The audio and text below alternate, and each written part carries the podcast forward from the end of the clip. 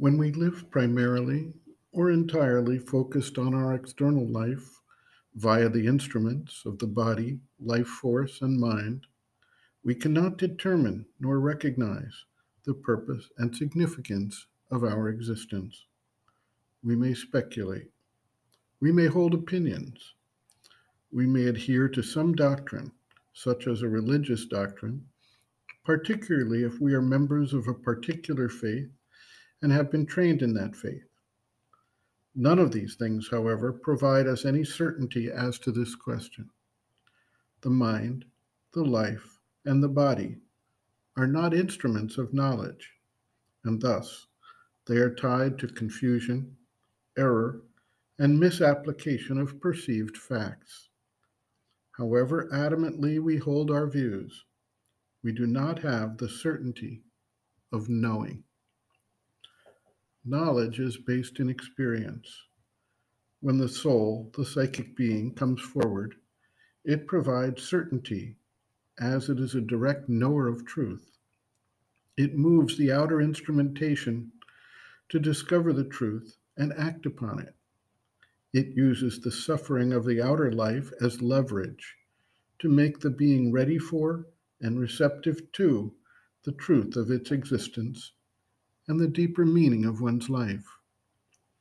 The mother notes, quote, and it is only when one has found, you see, found what he says, found that one has a divine self, and that consequently one must seek to know this divine self.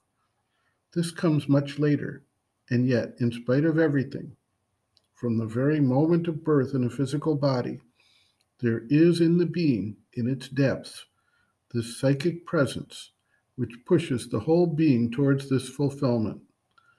But who knows it and recognizes it, this psychic being? That too comes only in special circumstances. And unfortunately, most of the time, these have to be painful circumstances. Otherwise, one goes on living unthinkingly. And in the depths of one's being is this psychic being which seeks, seeks, seeks to awaken the consciousness and reestablish the union. One knows nothing about it.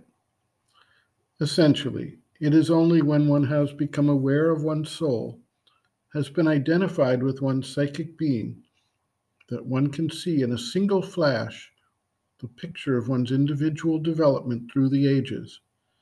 Then indeed, one begins to know, but not before. Then indeed, I assure you, it becomes very interesting. It changes one's position in life. End quote. Reference Sri Aurobindo and the Mother, Growing Within, The Psychology of Inner Development, Chapter 1, Emergence from Unconsciousness, pages 11 to 12.